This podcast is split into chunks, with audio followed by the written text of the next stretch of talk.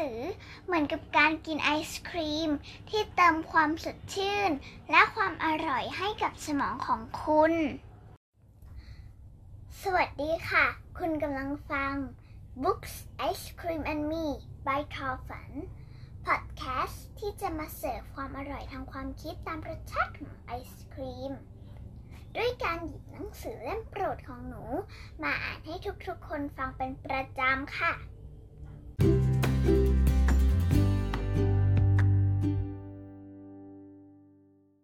วันนี้ท็อฟฟี่จะมาเปิดเผยเหตุผลว่าทำไมพระพุทธเจ้าหลวงหรือในหลวงรัชกาลที่ 5 ทรงตัดสินพระไทยสร้างพระราชวังรามราชนิเวศที่เพชรบุรี พร้อมกันแล้วใช่ไหมคะ งั้นไปกันเลยค่ะ เพื่อเป็นการรำลึกถึงพระพุทธเจ้าหลวง หรือในหลวงรัชกาลที่ 5 ในวันครบรอบสวรรคต วันที่ 23 ตุลาคมทัฟฟี่จะมาเล่าหนังสือเล่มนี้ให้ฟังค่ะ เล่มนี้มีชื่อว่า พระพุทธเจ้าหลวงกับเมืองเพชร จัดทำและเรียบเรียงโดย โรงเรียนพรหมานุสรจังหวัดเพชรบุรีก่อนอื่น เรามารู้จักวังบ้านปืนกันก่อนค่ะ วังบ้านปืนเป็นชื่อที่ชาวบ้านเรียกกัน ตั้งอยู่ทางฝั่งตะวันตกของแม่น้ำเพชรบุรี ที่ตำบลบ้านปืน เป็นวังที่พระพุทธเจ้าหลวงได้ทรงสร้างไว้ตอนปลายรัชกาลของพระองค์ มาสร้างเสร็จในสมัยของรัชกาลที่ 6 ในปีพุทธศักราช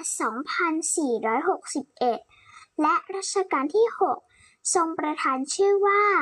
พระราชวังรามราชนิเวศ เฉพาะตัวตำหนักมีชื่อว่าตำหนักสอนเพชรปราศาสตร์มีความงดงามโอโถงตามสไตล์ยุโรป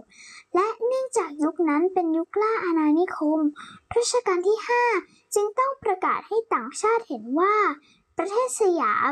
มีความทันสมัยยิ่งใหญ่ทัดเทียมต่างชาติ ผ่านพระราชวังแห่งนี้ด้วยค่ะ เหตุผลที่พระองค์เลือกสร้างวังที่นี่ ก็มาจากเสน่ห์แห่งน้ำเมืองเพชรบุรีทั้งสามค่ะ นั่นก็คือ 1. น้ำจืด 2. น้ำเค็ม 3. น้ำมือ อยากรู้ไหมคะว่าแต่ละอย่างคืออะไร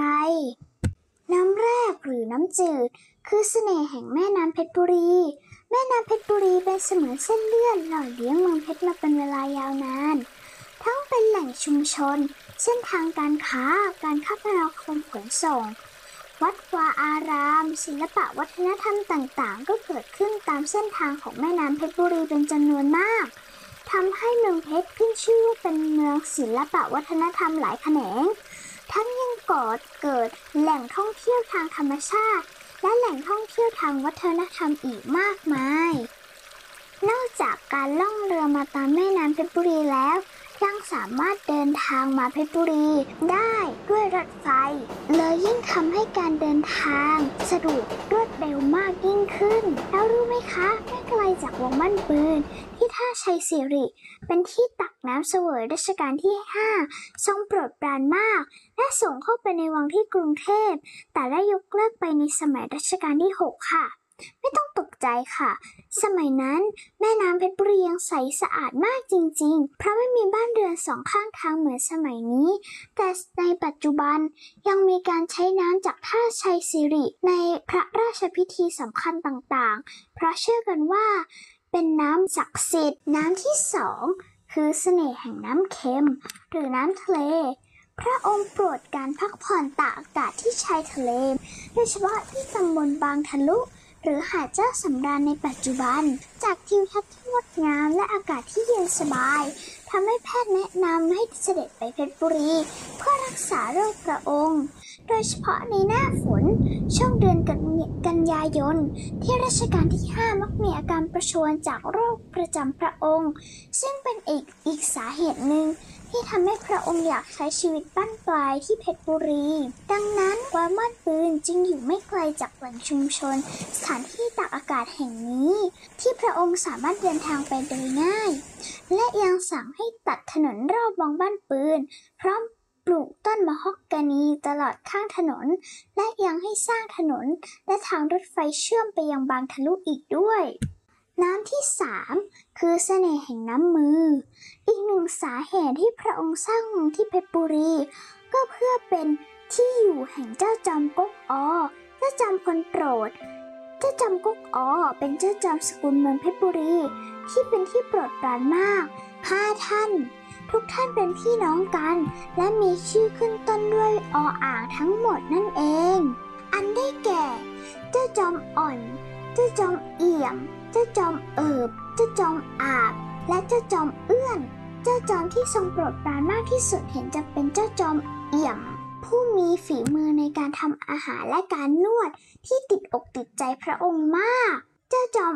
เอิบ ผู้มีหน้าที่ในการแต่งพระองค์ให้กับรัชกาลที่ 5 รวมทั้งมีฤทธิ์มือในการทำเมนูที่พระองค์โปรดเสวยมากที่สุด นั่นก็คือเมนูปลาทูทอด นอกจากนี้ปลาทูที่จังหวัดเพชรบุรี ก็ขึ้นชื่อว่าอร่อยที่สุดอีกด้วย เท่านั้นยังไม่พอ อีกหนึ่งฝีมือของเจ้าจอมเอิบคือการถ่ายรูป อย่างรูปนี้ทอฟฟี่เชื่อว่า ทุกคนต้องเคยเห็นหรือผ่านตาตามร้านอาหารต่างๆ รูปนี้ก็ถูกถ่ายโดยเจ้าจอมเอิบคนงามแห่งเพชรบุรีเหมือนกันค่ะ แต่เมนูที่พระองค์กำลังทำอยู่นั้นคือเมนูอะไรรู้ไหมคะ นั่นก็คือเมนูปลาทูทอดของโปรดของพระองค์นั่นเองค่ะ เราเห็นกันแล้ว ว่าพระองค์ทรงโปรดเจ้าจำก๊กอ้อมากขนาดไหน ถ้าบอกว่าเสน่ห์แห่งน้ำมือของเจ้าจอมเมืองเพชรก็คงไม่ผิดนะ วิชาหนังสือ เป็นวิชาที่น่านับถือ และเป็นสิ่งที่น่าสรรเสริญ มาแต่โบราณ ว่าเป็นวิชาอย่างประเสริฐ ซึ่งผู้ที่เป็นใหญ่ยิ่ง นับแต่พระมหากษัตริย์เป็นต้น ตลอดราษฎรพลเมือง สมควรและจำเป็นต้องรู้ เพราะเป็นวิชา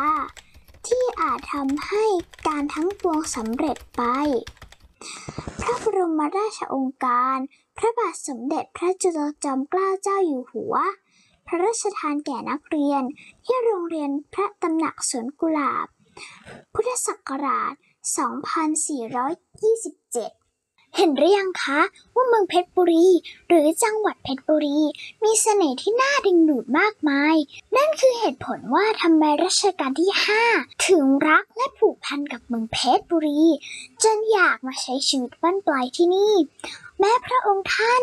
จะไม่ได้มีโอกาสทำตามพระราชดำริ แต่สิ่งที่พระองค์ท่านได้ให้ไว้แก่เมืองเพชรบุรี ยังเป็นมรดกตกทอดมาและใช้ประโยชน์ได้จนถึงทุกวันนี้ค่ะ ฟังจบแล้วคงไม่ใช่แค่ในหลวงรัชกาลที่ 5 ที่ประทับใจเมืองเพชรบุรีแล้วล่ะค่ะ ทัฟฟี่เองก็หลงรักเพชรบุรีเข้าเหมือนกัน อย่าลืมหาโอกาสมาเที่ยวเมืองเพชรบุรี และพระราชวังรามราชินิเวศกันนะคะ ขอบคุณที่รับฟัง และอย่าลืมมาร่วมเพิ่มความอร่อยทางความคิด ด้วยการอ่านหนังสือและฟัง Books Ice Cream and Me กับทอฝันเป็นประจำนะคะ สำหรับวันนี้ สวัสดีค่ะ